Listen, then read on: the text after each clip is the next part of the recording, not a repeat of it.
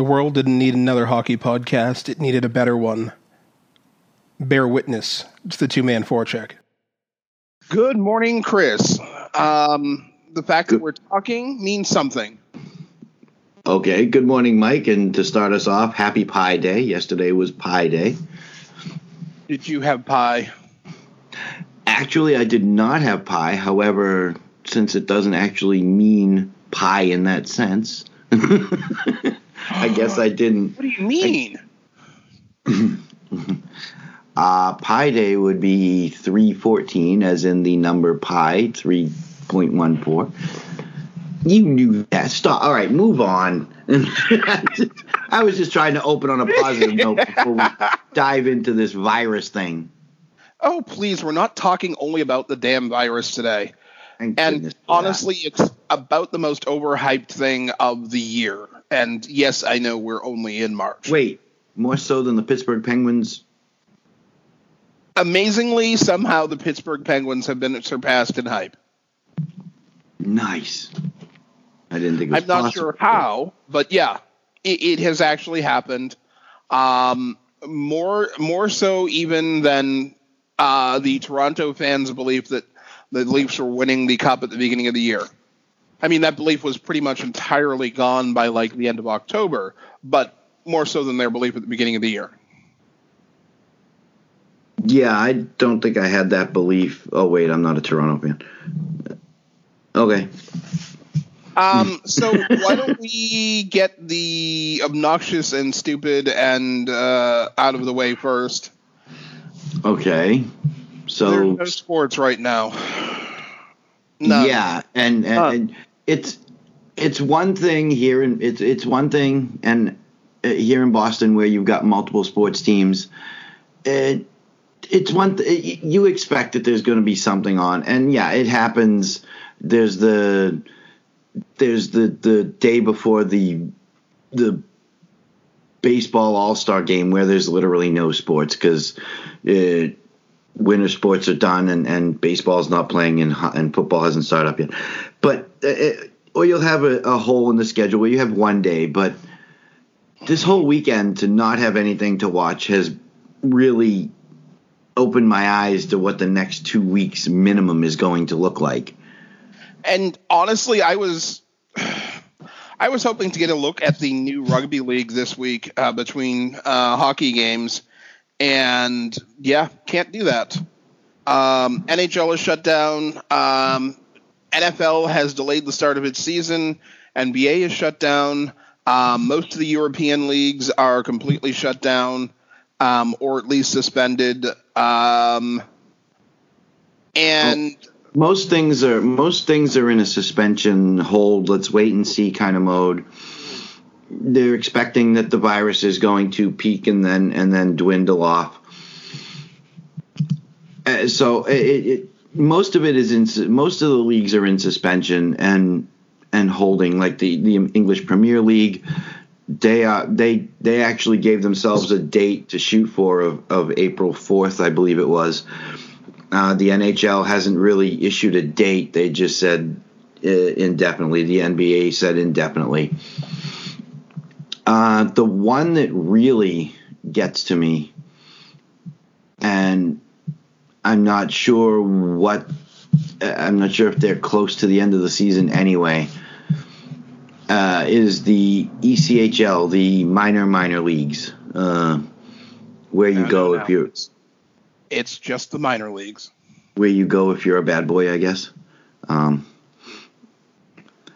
and we did. We saw the we saw the Railers against the Atlanta Gladiators, the Bruins minor league minor league affiliate, and that was uh, if you watched it for just pure entertainment value. It was uh, it was okay. I mean, we we It talked was about the hockey, but speed wise, it no. we talked about the fans and their their bloodlust, um, and it and it it became bloodlust by middle of the third period because they hadn't had a fight up to that point. Uh, but the ECHL has actually canceled the remainder of the season and their playoffs, not suspended, canceled. Uh, it, it doesn't explain a lot in the article from ESPN. Um, the quote is that the decision does not come likely as it's an emotion as this is an emotional time for our players, coaches, member teams, fans, and staff. Uh, but each day raises additional concerns for the safety of those in their community. Uh, it's become apparent this is the prudent decision. They do have 26 teams, which is a decent sized league. Uh, they have not. They have they have not named anybody a champion, which I think is the one positive thing out of this. Is rather than naming the top two teams co-champions or giving somebody whatever the name of their cup is, and I regret to say that I did not look up the name of their championship cup. I want to say it's the Grey Cup, but don't quote me. Uh, they did Off the top only of my head, I don't remember. All they did was uh, all the all the article does is tell us that the top two teams are the South Carolina Stingrays and the Florida Everblades, who both had Kelly Cup. 92 points. It's the Kelly Cup. The Kelly Cup. So I don't know if they're in. They have not, and this article does not indicate whether they are handing it out. I'm going to guess that they aren't. Because I'm sure if they were going to, they would have made some kind of announcement, but I haven't been able to find that information, so I'm going to guess they aren't handing out a championship. But to outright cancel just seems a little bit uh, putting the cart ahead of the horse, I think. See, I I think that even the suspension is mm, decidedly suboptimal and only contributes to the panic we've seen in some areas. Uh, I really not not simply because of the fact of the panic, but because the people who are not spending time thinking about their fantasy sports teams, going to see their games, uh, taking their family to the games, watching the games themselves, they are not going to focus on anything positive. You get in a bad mood, you think about bad things. That's the way it is. And, you know, panic is not something that dwindles by focusing on it more. Fear just doesn't go away when you think about the source of the fear more and more. It, I'm sorry, it's this is not something I agree with. I would rather see the games played without without an audience. If the players are willing to play, I would rather see the I would rather see it happen without an audience. Um, statistically, the players are at such low risk that they are. It's a much lower concern. I, I, the only thing I was, and I, I regret to, uh, I not regret, but I, I, I am remiss to call it a sport. But WWE SmackDown was live on Friday night, yep, and I watched. To watch anything and not have any kind of audience response, not have any kind of reaction from the crowd. I think playing games without audiences takes away from the the home field advantage, so to speak.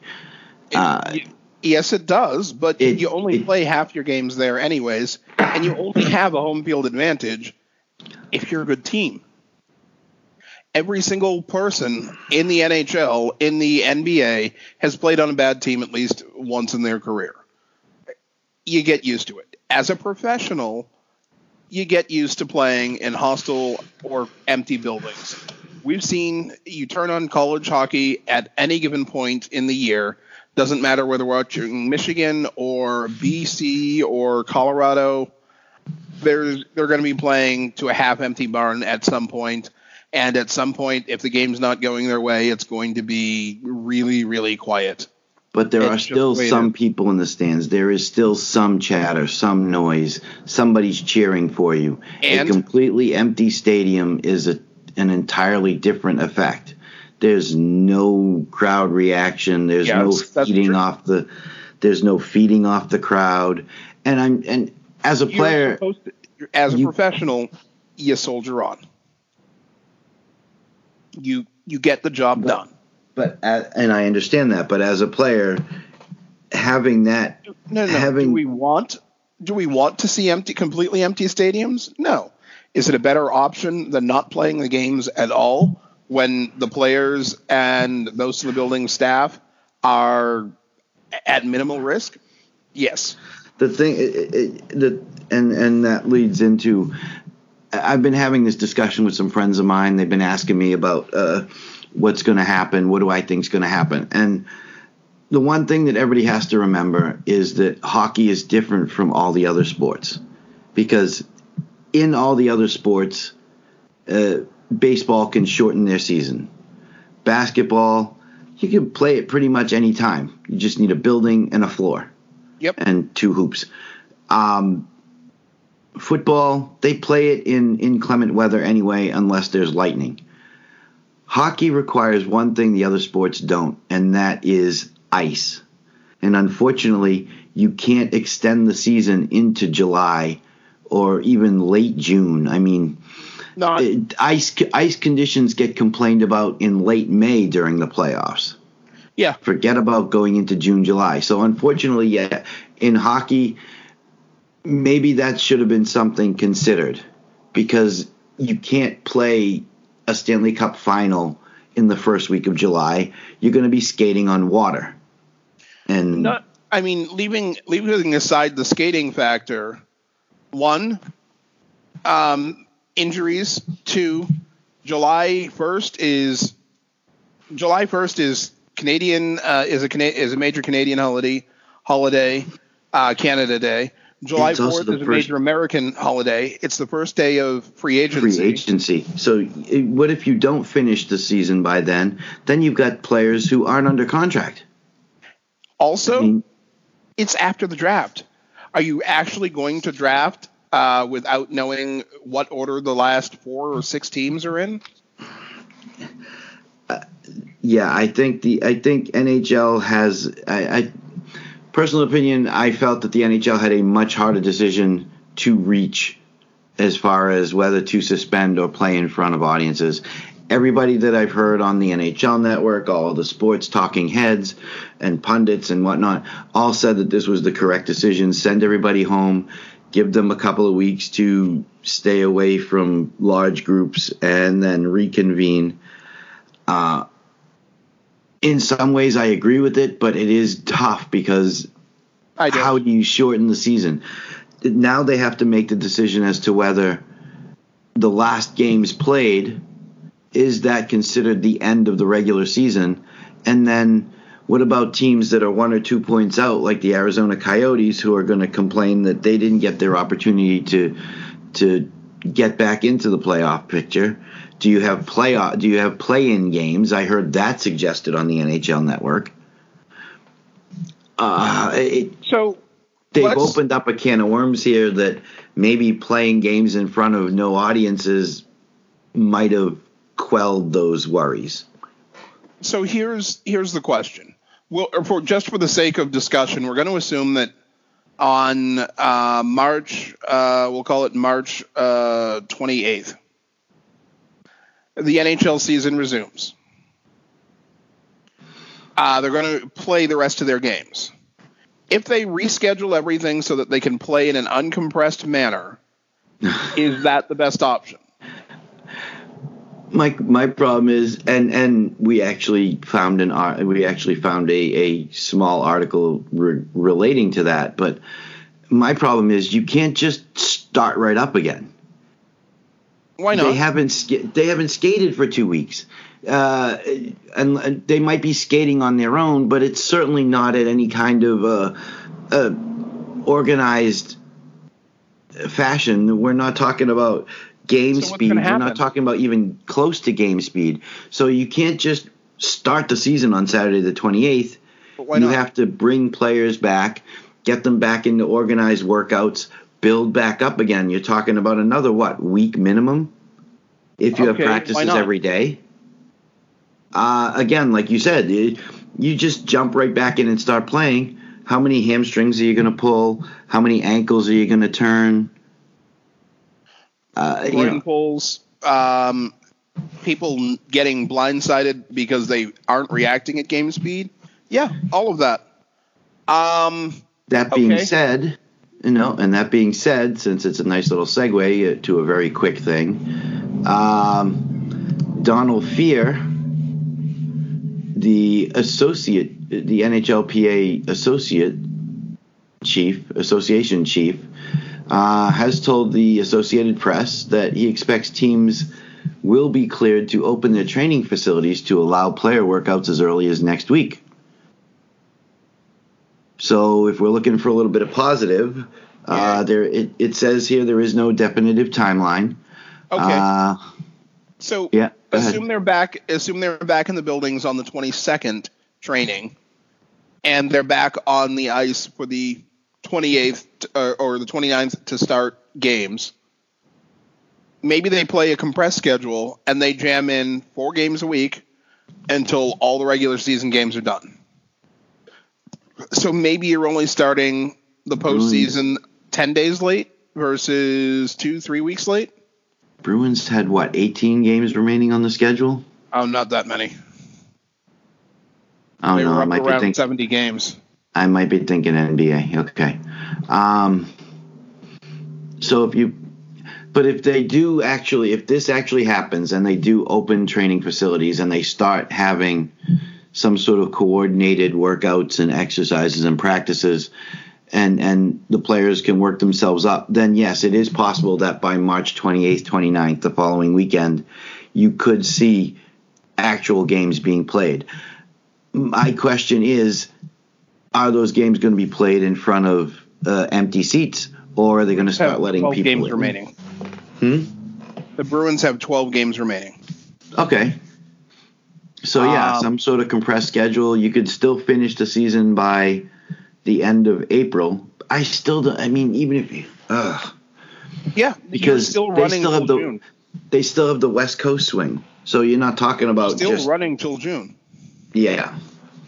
Um, until the end of June for the games. You probably you may have to actually push the draft back a couple of days, or just you know figure out a figure out a lottery pull uh, that's fair to the four or five teams remaining the day before the draft, or two two or three days before the draft, and say, hey, this is what we have to do.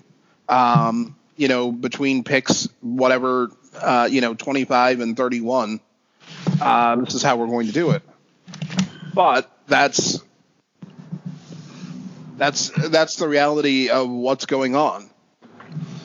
Uh, Uh, the re- well, the yeah, the reality is that the reality is that with they the have a suspension, there are no good decisions left.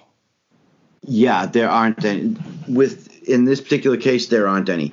You, like I said, other sports you can truncate. You can you can play the rest of the regular season when you restart, and you can just truncate next season or push the start back. Or because yeah, you're still in other sports in in the NBA, for instance. Even after the playoffs, you still got to have some a little bit of layoff time before you start the next season. You Okay. can't just start it two weeks later. Here's here's another idea. Maybe maybe you do actually truncate uh, the NHL season. Instead, I, I think the Bruins were Truncate what this year or next year? This year. I was going to say, right, as far as hockey is concerned, you have to worry about this season. You can't be concerned with what you could do next year because you do have to worry about if you plan on having playoffs, you have to have the playoffs done, in my opinion. You have to have them done by the first, like the first week in June, which is usually when they end up finishing last They've week. gone later. They've gone later. I Um, don't want to see it too much later than that. I mean, first, second week tops. Okay. Right now, the teams with the most games uh, played have played uh, 71 uh, games. The teams with the least games played have played 68. Uh huh. Instead of playing all 82, to ensure that there's no, or to lessen the chances of ties, everyone plays up to game 75. That was the same number I had in my head. We think alike. whatever games that they can get back, you know, existing games plus whatever um, ex- games that have not yet been canceled or missed. Mhm. Um, you get up to that 75, and that's that's the line, that's the time you're done. Okay. Uh, we could, and, and you know, we could pretty much do this all day. But now I'm going to play a little bit of the devil's advocate, and if we decide to, and I think that I'm not dismissing the idea. I think it's it's certainly a valid idea, but now you got to turn around and ask yourself instead of the 12 games you were going to play, you're only going to play seven. Which of those 12, which which seven of those 12 games get to be played, and which five are going to lose out on that revenue? Whatever is currently scheduled as the next available dates when you resume hockey, um, those are the next ones that are played. Uh, as long as there's as long as the other team is available. So if That's the it. Bruins, so if the Bruins under suspension, under suspension, league suspension, miss the West Coast trip, they don't make it up. They just start. They, They just just start start up with whatever after. game is scheduled from March 29th on, which is like three days left in the league. But Yep. That's a, uh, so you could potentially- probably already there. If there's commercial flights or chartered flights, those may still be in place. You go with what's going to be the least work and least chaos for everybody. so you're changing the difficult, uh, the the who has the most or least difficult schedules to get to the end of the se- the end of the season. Estimations estimations on difficulty of schedule Yeah. vary widely based on who's writing it and I agree on that one. injuries and surprise and surprise and positive and positive and negative surprises for that matter. Okay. No one expected the Winnipeg Jets to make the playoffs after losing four of their top six defensemen, and yet uh, if the playoffs started right now, I believe they would have a spot. Yeah, I do believe they are. card spot. I was to say I do believe they're in a wild card position. Yeah. Um, so anyone who tells you they know which teams are going to get into the playoffs at the beginning of the year, yeah, no. You might be able to guess two or three of them if you can guess all 16 or if you can guess 10 playoff teams at the start of the year on a consistent basis, you're doing something. We did pretty good so far. If we if we, if we go back and look at our prediction. Which we're not going to do today. no, we're not. uh, Um, on a lesser so- on a lesser note, then, just uh, uh, on a, uh, since you're talking about uh, this and that, and I'm looking at standings, and and prompted me to think of the stats. Uh, players who are up for league awards, do they get any kind of indicator next to their name? Uh, I don't necessarily have to be an asterisk, but do, I mean, if you don't play a full season, uh, and yet you win the MVP, you win the Hart Trophy, you win the Selke Trophy, is there some kind of indicator that it was a shortened season, a truncated season? Uh, I don't remember them for like the 2000 what was it 12 season or for the for any of the other lockouts.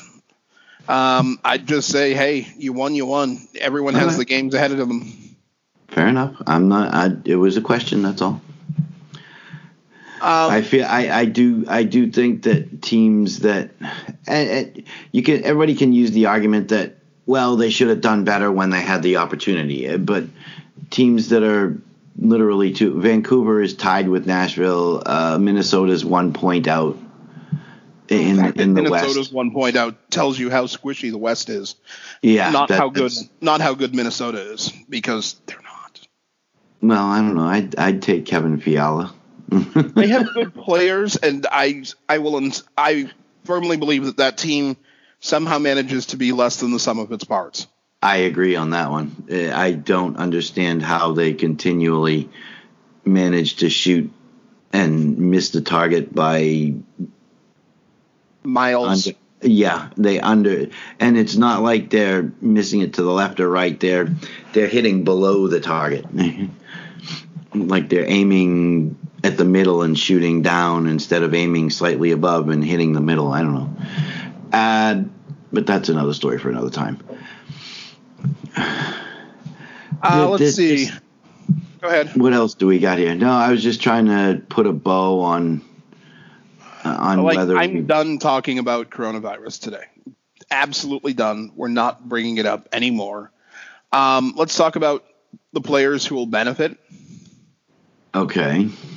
There's a lot of guys who have been very injured. If they manage to make it back, um, and their teams are going into the playoffs, uh, and them with them, this extra time to heal, uh, the extra downtime, uh, and even just some of the older players or more worked players, Mm-hmm. guys like Zdeno Chara, yeah, he's a physical fitness freak. He's going to benefit. Um, uh, even, um, sorry, Steven Stamkos, he's absolutely going to benefit from this.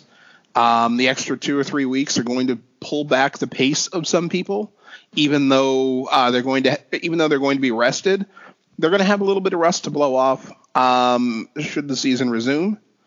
Um, Brock Boeser coming back out of the injured reserve just a few days before uh, games were halted.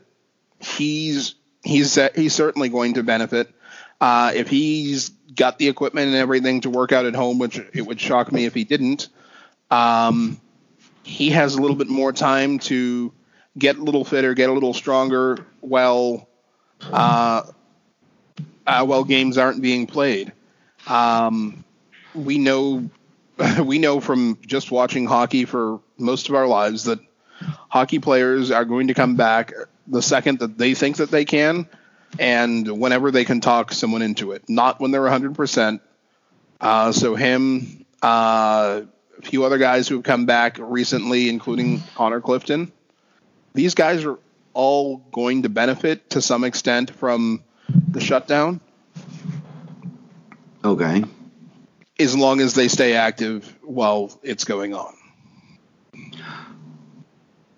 All right. Um, I just I I was hoping that this would be an opportune time for uh, Don Sweeney to pick up the phone and call one of his uh, defensemen, or maybe that defenseman's agent. Oh, please, please, please. You must be talking about Jeremy Lauzon, who's who, just to the surprise of some people, had a good season, right? That, that's Well, yeah. uh, Apparently, Jeremy Lauzon's impressive, but um, no, there's a there, there is a defenseman that you know we should be concerned with. Uh, yeah, signed. Zdeno Chara. I just talked about him. I mean, he's had a monster year.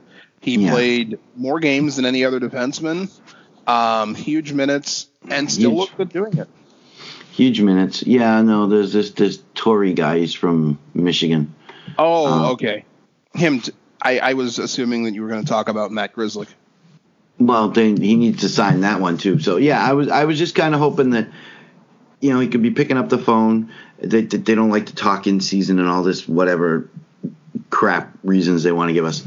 Uh, you're not playing right now. I realize there are some things to think about, but uh, pick up the phone.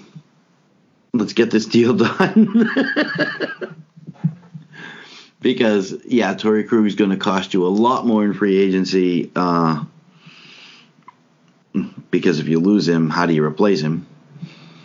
And yeah, Grizzly does fit the Torey Krug mold in some ways, but not in all ways.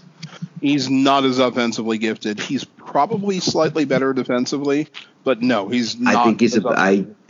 It's, I, you're going to disagree with this one, I think, but I think he's I think he's a better skater than Torey Krug. Uh, I think Uh, he's slightly faster than Torey Krug. I'm not sure faster. I will give you more agile. Um, I don't think. Okay, maybe of- yeah, maybe it's the like better lateral movement. Yeah, Yeah. I I I like them both. I would like to see them both stick around. for a long time. Yes. Uh, but it, it, there are it, there are a number of players that are gonna and that are gonna be able to refresh themselves. I mean, all the players. I it, it's the season is is is a, a battle of attrition, and it's going to benefit all the players. But yeah, there are the ones who are on IR that are going to really benefit from this. And you know who it actually kind of hurts, and not badly because he's doing well and he's signed forever, anyways. Uh, a local guy that it hurts is uh, Brad Marchand. He's only at uh, 28 goals, which will be his lowest total in half a decade at this point. Mhm. Um, s- yeah, half a decade since 2014-15 season. If he ends the year under 30 goals, it'll be that'll be the first time uh, in a long time. Again, do you put any kind of indicator next to it that it was a shortened season? It, in that case, I would I start mean, looking well at. over a point per game. I mean, he's at 87 That's points what I was. 70 That's games. where I was going to go. If you break it down to how many games he actually played in for the season, what was his goals per game, or, or you know whatever points per game average, uh, and just look at it from that point. What kind of increase? You know, is he still on track? Is he still going up? If the points per game is down, then I could see being a little bit, and you know. uh, he's had a downtrend. But if his points per game is still going up, then it's not a big deal whether he didn't make it to 30 goals. It would be nice to keep that streak going. I get it. But yeah, there's not a whole lot he can do with a season that's shortened or suspended or whatever. It's not his call. yeah, the Bruins were on pace to have to be the only team in the league to have three 30 goal scorers five years in a row, um, and that might not happen now. Even if they shorten the year, it might not happen because you know it's going to take a couple of games to get back into shape. Even though we know Brad is one of the uh, more athletic players in the league. Um, it, it, it might take him a, a week or so to get, or even two weeks to get back into shape if they just go with a quick resume and only one or two days of um, only one or two days of practice before resuming action. Okay. I'd like to think he'd walk onto the ice and you know take 40 shot 40 shots in his first 60 minutes of play, but I think that's a little unrealistic. But if he's at if he's at 28 goals and Pasta's at what 48 goals, they're both Yeah. looking to hit milestones. Yeah, and the way they score, it shouldn't take them. I mean, it yeah, take them more than six or seven games to both get to their milestone. players. I mean, players do start pressing. Look at look at Ovi when he was at 698. It took him what a full week before he finally scored a goal and got to 699. Something Uh, like that, yeah. The players do, whether they want to admit it or not, it all it happens to all players. They start pressing. They're squeezing their stick a little harder, a little tighter. And you every- have to remember the other end of it too. No one wants to be the goalie who gives up someone's milestone goal. Agreed. So everybody's playing. So the goaltenders and everybody in front of them are playing a little bit harder, so that they're not the they're not the the answer to a trivia question. Yep. So eh, yeah, I'm not going to say they're going to do it right away in in one or two games back, but yeah, they should be able to do it in like five or six. So how many games do you need at the how, when you resume? If we resume truncated, how many you know how many games are they going to need? I think it's still doable. I think they'll still both reach their milestones. But if it should not happen, I don't know that I necessarily hang my head over it because it was it wasn't something that they had control over. Uh, yeah, it's it's just one of those things you have to that's going to come into it. Um, and it'll be one of those points that gets discussed by people who weren't paying attention. Um, let's talk a little bit about the Sabres. Why? Because they are they are currently um, yeah not, well they are out- currently on good. Currently well out of a playoff spot. I mean, 68 points in 69 games, uh, five spots out of the second wild card position, and by a vast number of points, uh, 13 to be exact. So So what are we talking about with Buffalo? Hit me with it. Uh, our good friend uh, Anthony Sciandra, who we've never met, uh, posted a story on the 11th uh, about how badly the the goaltending has hamstrung them. I don't Uh, want to bring up Robin Robin Lehner. Yeah. Uh, uh-huh. Okay. Well, Next. Robin Leonard uh, is one of the like seven goalies on this chart, uh, courtesy of uh, Sean Tierney at Charting Hockey, um, who's well above uh, expected goal uh, saves per goal, yes, but he uh, goal a- saved above expectation, and My- he's not in Buffalo anymore. Yes. I was going to say my point is he was in Buffalo and now he's not. Interestingly enough, Mackenzie Blackwood is another one of the goalies who's got uh, good uh, young, goals above ex- expectation. good young Um, keeper down there in New Jersey. They've got they've got a New Jersey's another one of those teams, and I'm not going to get off on a rant, but New Jersey's another one of those teams that has young pieces here and there.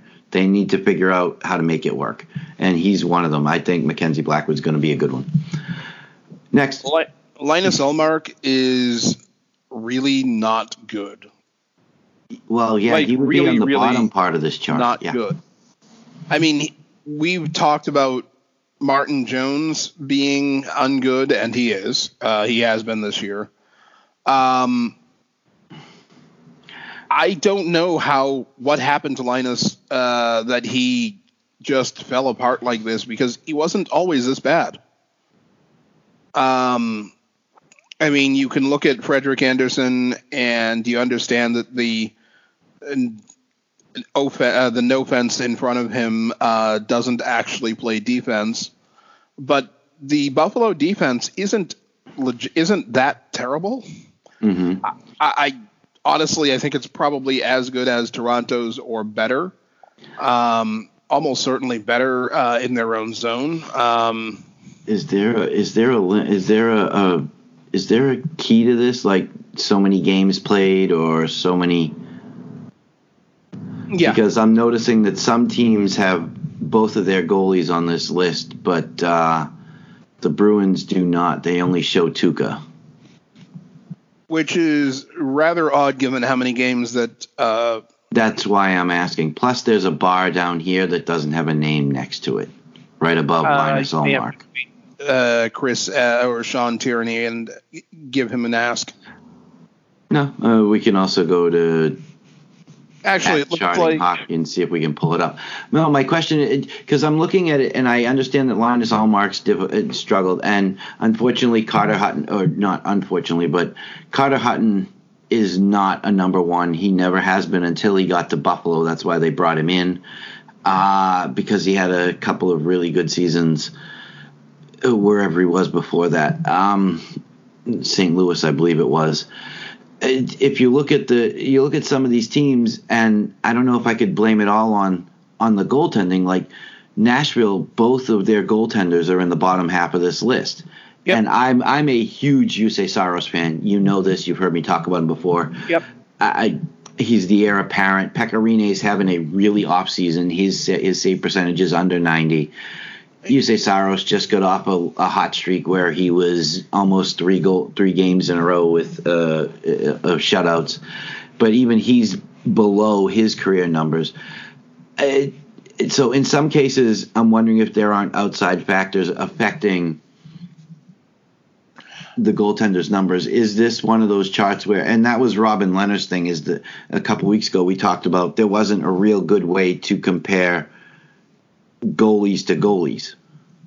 No, um, and I think that that's one of those things that we may never see in hockey, which I'm There's just in some ways just, okay with. As a it's fan, just so subjective because of the players in front of the goaltender.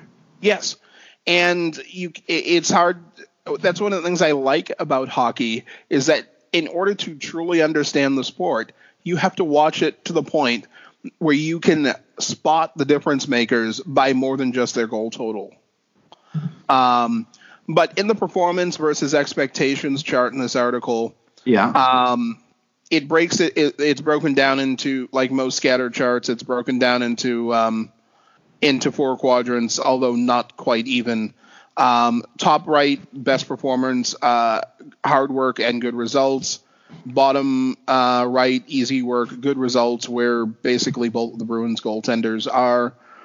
Um, top left is heavy work, bad results, and uh, the You'll- bottom left would I was be gonna say, you'll notice- bad results. You'll notice a little Toronto Maple Leaf symbol in that heavy work, bad results. Yeah, that is Frederik Andersen. heavy work, um, bad results the- because bad defense in front of him would be my and also a lot of games played. well I- heavy heavy work. Yeah, Um, I'm You've got- assuming I'm assuming heavy work indicates not only number of shots faced per night, but I'm just assuming heavy work indicates number of games played, uh, number of shots they face per night, uh, how many of those are quality chances. That there's got to be something that goes into what is considered heavy work. So Well, um, for the two axes of the chart are uh, expected goals against per 60 uh, going up and goals against uh, goals saved against per 60 going uh, left to right. okay, there Um, we go. Yeah. Linus Ullmark is closer to the easy work, good results, and Carter Hutton um, is closer to the heavy work, bad results, but both sit in the easy work, bad results. I think part of what this is saying, there's a difference in how the teams play in front of them. And I'm not sure if that's a good thing or a bad thing, but it almost certainly is a thing and uh, depending on how much longer we're between games, um, I think I'd love to get a good uh, Sabres blogger on here and talk to them for uh, 15, 20 minutes about uh, about this because I think it could be really, really fascinating. Um, I don't did- know that. Go ahead. Well, I was gonna no, I was just gonna say uh, Anthony Anthony does actually indicate in here that it's overall it's no secret that the Sabres are an improved team defensively in comparison to a season ago. Uh, they've allowed a league average of unblocked shots against and have done a slightly better job of limiting high danger opportunity against, though still not spectacular. Uh, he really does a bang up job. I mean, he he delves in when Hutton is on the ice. The Buffalo defense allows three excess shots per hour over their season average. Uh, I mean, he's starting to lose me on some of this. It, it really is a great article. Um, I think that uh, without uh, the time, uh, without time spent watching games, that everyone should wander over to Die by the Blade and pick up this article from the uh, from the 11th. How goaltender. it's uh, titled "How Goaltender Performance Has Affected the Sabres Results." Um, it's worth a it's worth a read. It's probably not. It's definitely not a short or soft read. Um, I'd give yourself a good 20-ish minutes, um, uh, but definitely worth uh, definitely worth the time. Uh, back to the Bruins. Seventh player award. Uh, Who are your three, four candidates? Or is there only one for you? uh, I think he deserves to be. I, I think Halak deserves to be a candidate. I don't know that he'll get it. I, I don't know the last. Did did Rask ever win it? Do goaltenders Oh, actually Rask win the won it. seventh player Tim award? Thomas, Tim Thomas, I think, won it twice. I Would think you- Halak. I think Halak should be a leading candidate for it. And I know where you're going to go with this. And Okay. I, I think with more time, I would. eh, okay, go ahead. I, I I'm I'm jumping ahead here. I'm, I'm of two minds on on Halak. I love the way he performs, but if we're going with the official definition of the of the award, which is player who has support, performed above expectations, he does not qualify. Just Why not? Be in the running. This is the way that he is that He I is expect him to play. he is the backup goaltender. He is still better than a third of the league starters, and we knew that. When Oh, I, I, I completely agree. I think if he was goaltending up in Buffalo, it might be a different story. Although he'd still get abused because it's Buffalo, but Yes. Uh, so I, I, he hits my expectations. Okay. Um, so I, I really can't give it to him. but I- that rules out like everybody on the team except for whoever the latest rookie is. That's you know like Connor Clifton. Um, yes and no. What expectations do you have? Seriously, what expectations do you have of Connor Clifton since he hasn't played a full season in the NHL yet? So he He can't he only still hasn't eat them. He still hasn't played a full season because he missed a bunch of games. Um, You know, can't give it to Bergeron. I suppose you could giving it to consider. Pa- Bergeron or Pastrnak. I suppose you could consider Pastrnak because he's going he, he's on the verge of hitting 50. Did you expect 50 out of him? I kind of did the way his career has been ramping up. He he's I year over year he's scoring more goals. And on the line that he plays on, I expect offensive production from him. So I can't give it to him.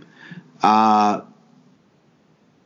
Grzelcyk would be somebody I'd consider. I think that he's performed Here's this is where I was kind of trailing, uh, or, or at least listing in the direction of. Okay, go ahead. I think all of the candidates are defensemen. I really think all of the candidates are Now defensemen. that now that I would now that I can agree with because I, think think, that Carlo is Carlo, Carlo is definitely an emerging number one. um, I think you have to talk about Clifton, even though he's only played 31 games. Mm-hmm. Um, yes, he had a great hot streak at the end of the year last year, and he was unfairly and detrimentally to the team pulled from the seventh game by Yeah, The the- coach. we we could we can we could spend the whole show just on the seventh game and the decisions that were made. Uh, the yeah, but and I, you know, he came in. He's this is his second trip up to Boston this year. Um, and we're going to talk about him. we're going to talk about him. Jeremy, I Loza. like him. I've always liked him. he has come to the NHL and looked like he's been here all year, both times when he's come up. Jeremy Lauzon. And that's not easy to do. Not only that, but he's he he he doesn't he comes up here, he looks like he belongs. And he- every time he's been called up, he looks like he belongs. I mean, this isn't like uh, he's somehow revamping himself. Every time he's been called up, he looks like he belongs. He looks like an NHL player. He looked like an NHL player last year when he was called up for a game or two. Yeah.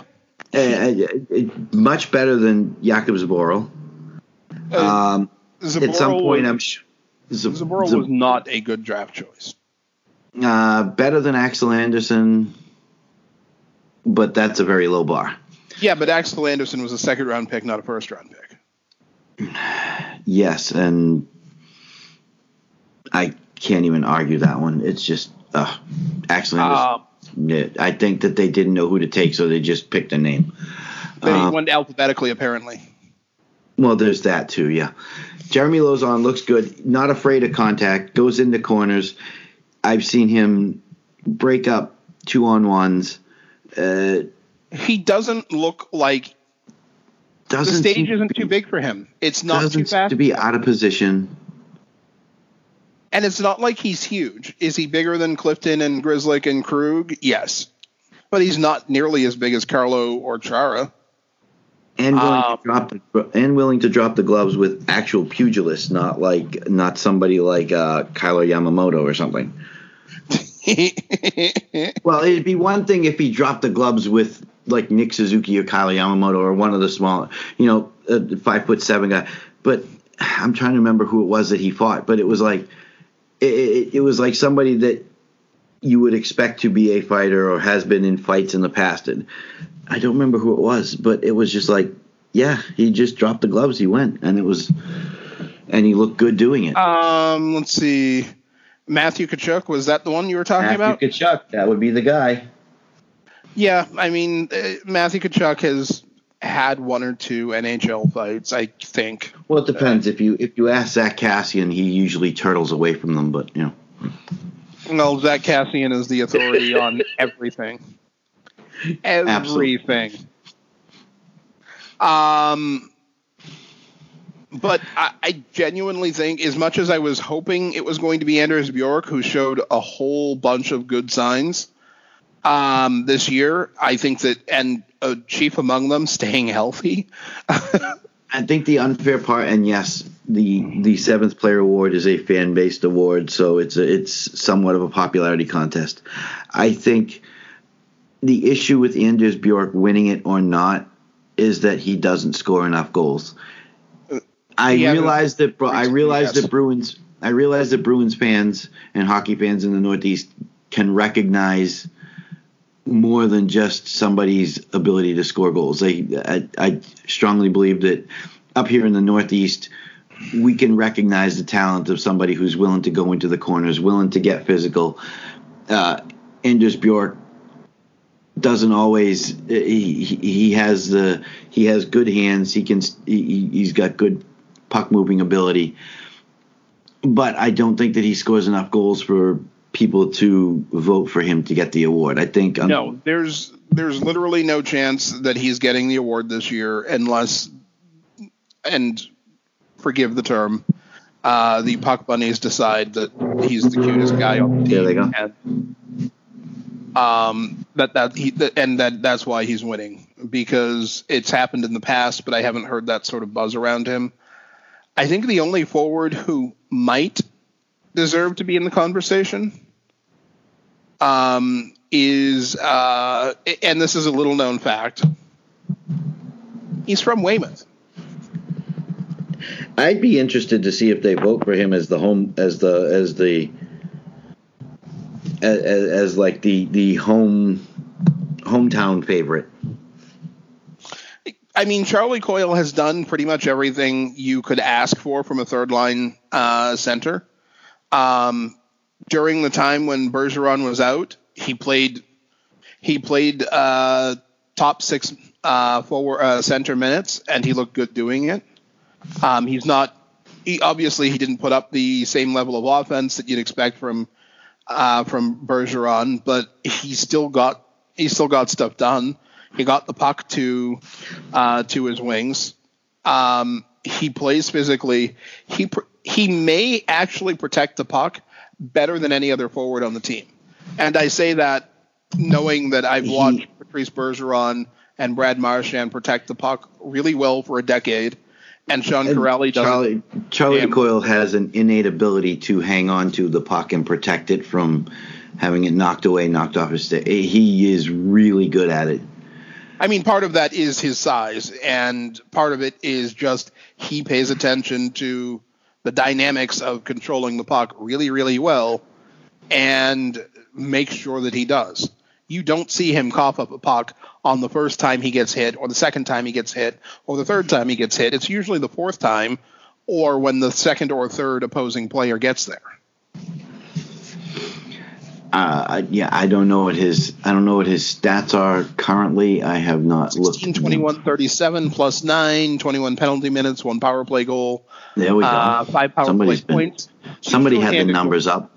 Somebody two shorthanded points, three game winners, 145 shots, and 11% shooting 11 shooting percentage. And if you want to complain about any of those things, um, remember that he's not had a lot of help on the third line this year. Yeah. I would also say that uh, if you're going to complain about anything with regards to Charlie Coyle, maybe it's his 47% in the faceoff circle. That's it. And honestly, I and it's we'll not like that that's terrible. No, uh, I'm willing to forgive anything above 46%.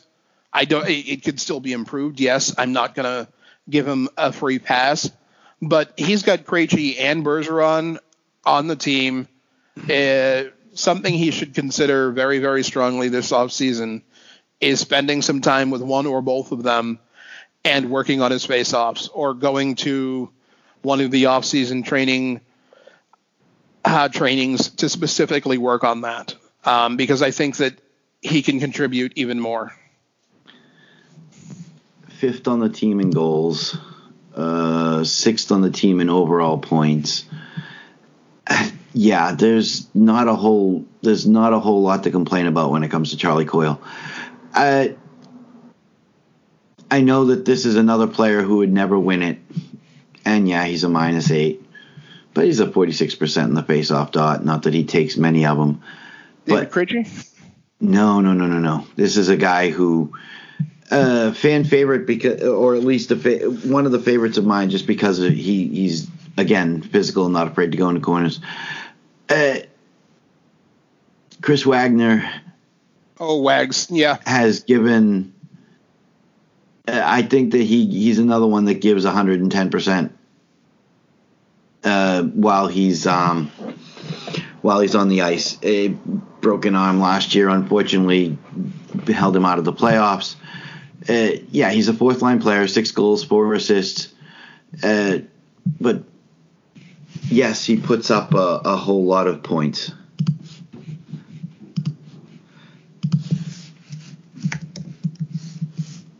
Um, Okay. Um, Wagner, I really love. Never going to complain about him getting the votes. And I think something else, someone else that needs to be talked about is Mr. Sean Kuraly. And I will let you do that.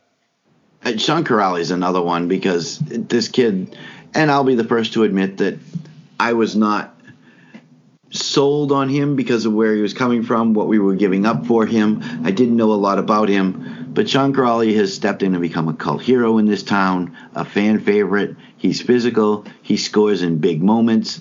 The spotlight's certainly not uh, too much for this guy. Yeah, he's only got six goals this year. 17 helpers, though. I mean, his face-offs are, are slightly under 49%. Can't complain about that. He's played on the wing and at center. He pretty much plays wherever he needs. And I know that at some point we were going to talk about whether he's better off as a winger or as a center. I don't know that I could make the distinction at this point because watching him play, it doesn't matter where he lines up. He's not far off of his uh, top goal scoring. He had eight goals last season.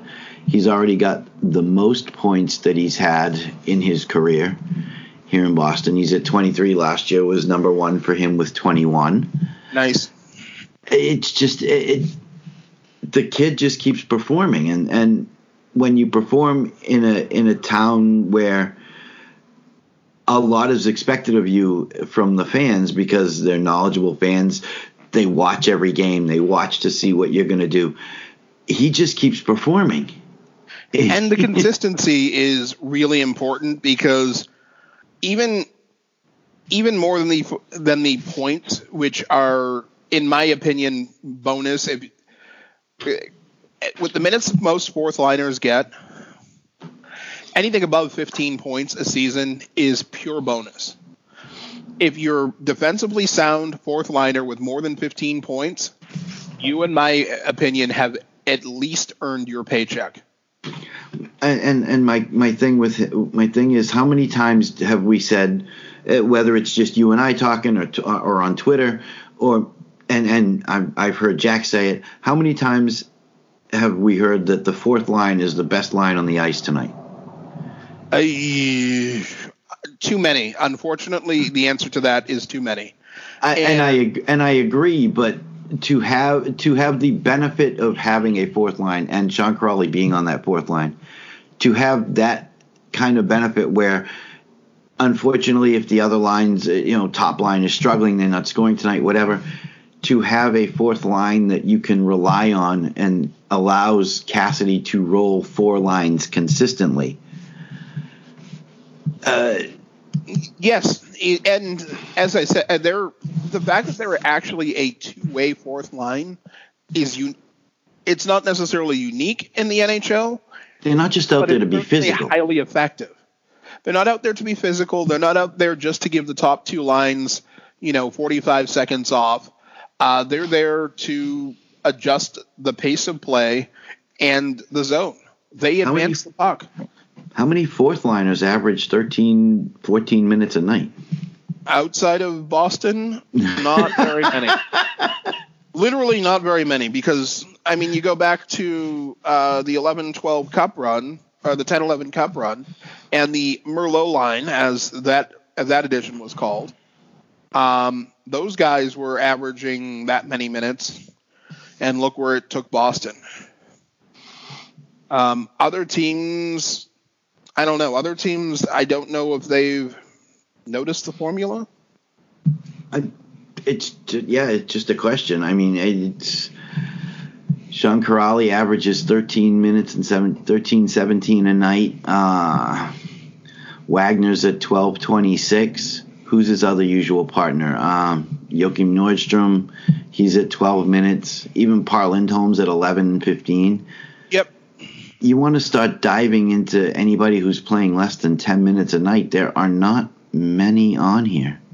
No, if you're on the Boston game night game time roster, unless you are literally less than a year out of college or, or out of the out of juniors, or uh, you're probably going to play 12 or 14 minutes. Forward defenseman doesn't matter. You're you're going to play. You're not a placeholder. You're not uh, some sop to the league rules. You're you're there to make an impact. Uh, that's been true under Cassidy, um, and it was it was true under uh, Julien as well.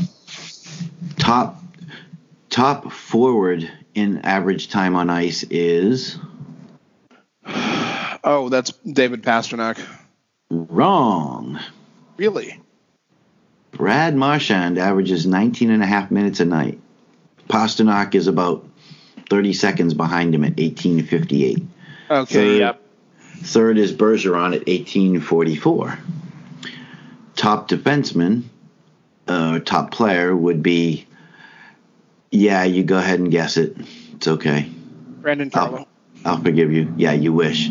So do I. It's not. Oh, it's Mr. the Hall McAvoy? of it's the Hall of Famer. Yeah, Wow. averages 23 minutes a night. He's two minutes ahead of Zdeno Chara at 21, and then Torey Krug is third at 2029, tied with Carlo. By the way, Krug and Carlo have the same average time on ice. Uh, which is kind of not that surprising given that they play together and have been mostly healthy this year. Agreed. But yeah, uh, Sean Kuraly, there are players on this team that deserve it, but my I, I, it's not an argument. Based but on, the, based on the way the award is written, you really can only give it to like Um, two or three guys. Lauzon. Lauzon, Clifton, but he's only got or, but he's only got 19 games. Clifton, but like you said, he's got 31 games. yeah, it, it's it's a hard award to give out this year because there's not a lot of turnover. You have a good bead on what to expect from uh, from Everybody most else. the roster. And you know, as much as I am a huge fan of Jaro Halak and have been for a decade, um, yeah, since I he- have been since he was with the Canadiens. Yeah, Yeah, he dragged them into what was it, the second round after kicking and screaming when Carey Price went down injured. Yeah. Carey Price doesn't get injured. Oh, that's a good point. Yeah. Um, realize you realize the average you realize he actually has more average time on ice than Tuukka Rask too by the way just to, just for one more stat to show that he has he does more than Tuukka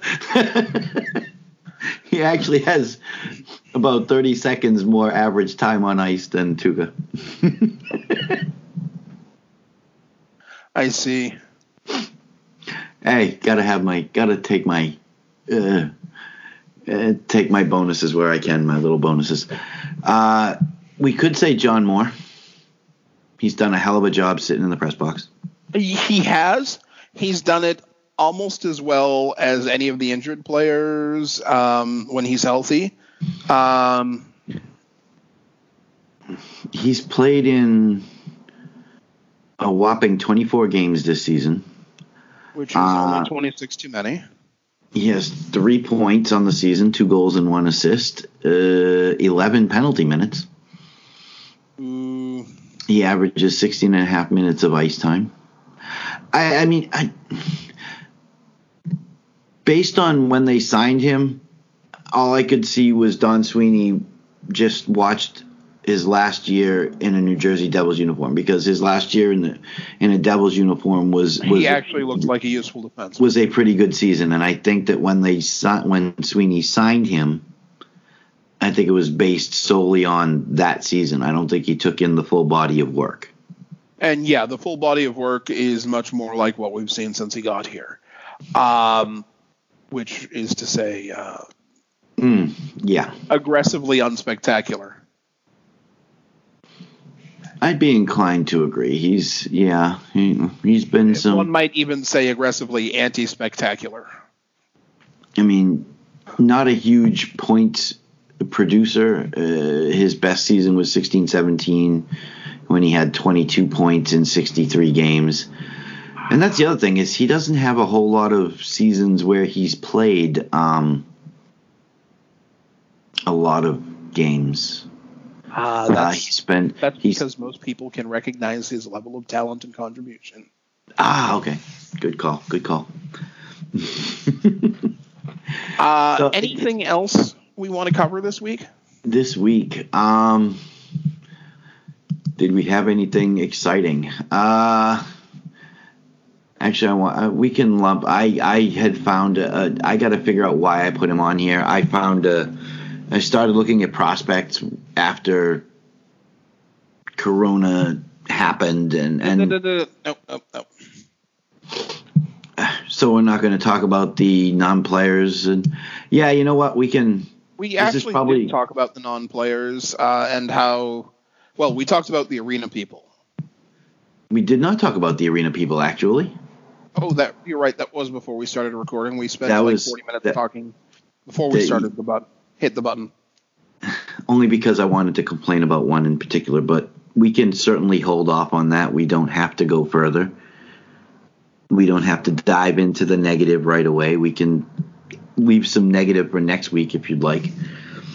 Well, um, I we could always just focus on the positive uh, of that aspect of that particular story, and there is some positive.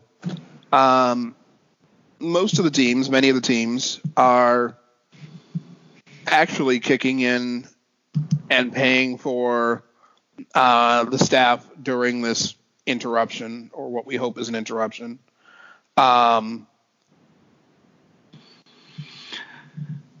the the idea behind this is that the players, uh, you know, if there's no games going on in the stadiums, there's no.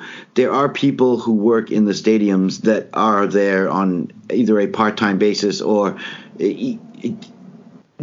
on a I don't know per diem type of thing.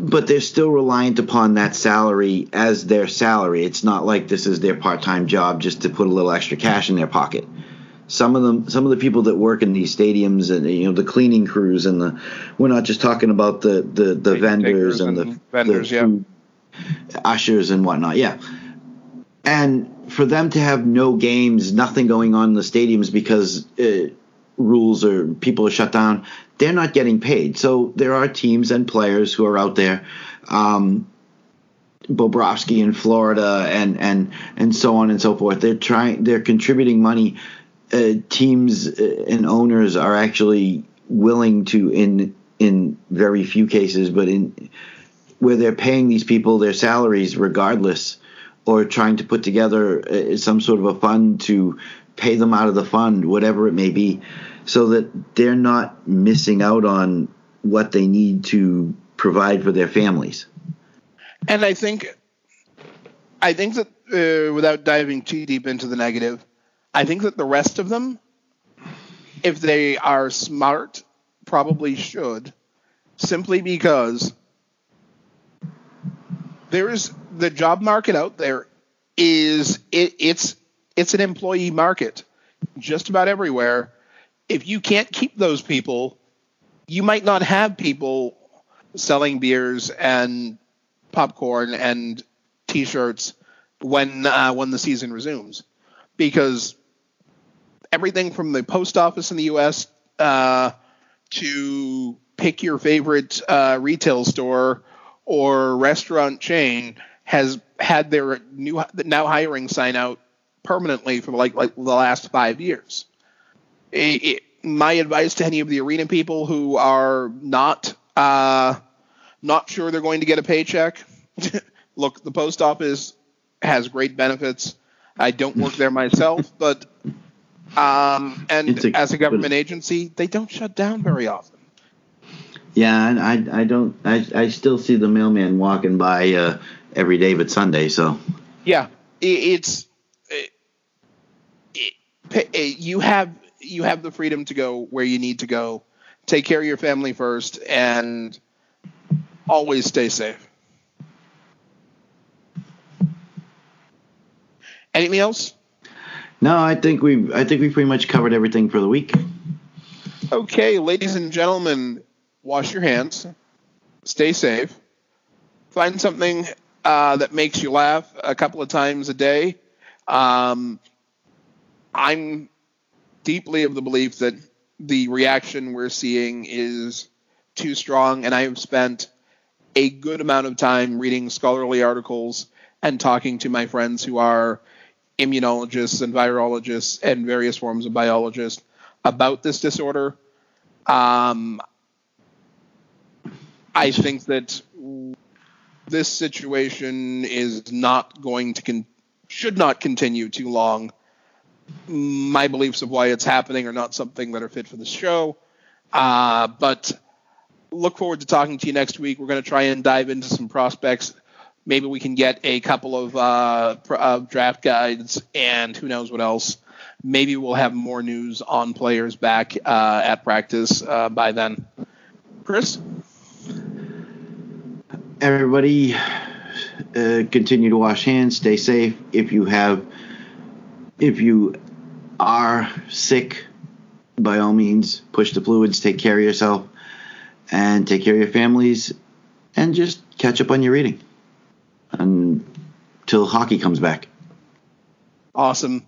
Ladies and gentlemen, as always, thank you for listening. Share the show uh, widely. Uh, tell all of your friends that nothing better happens in your week um, because it's true.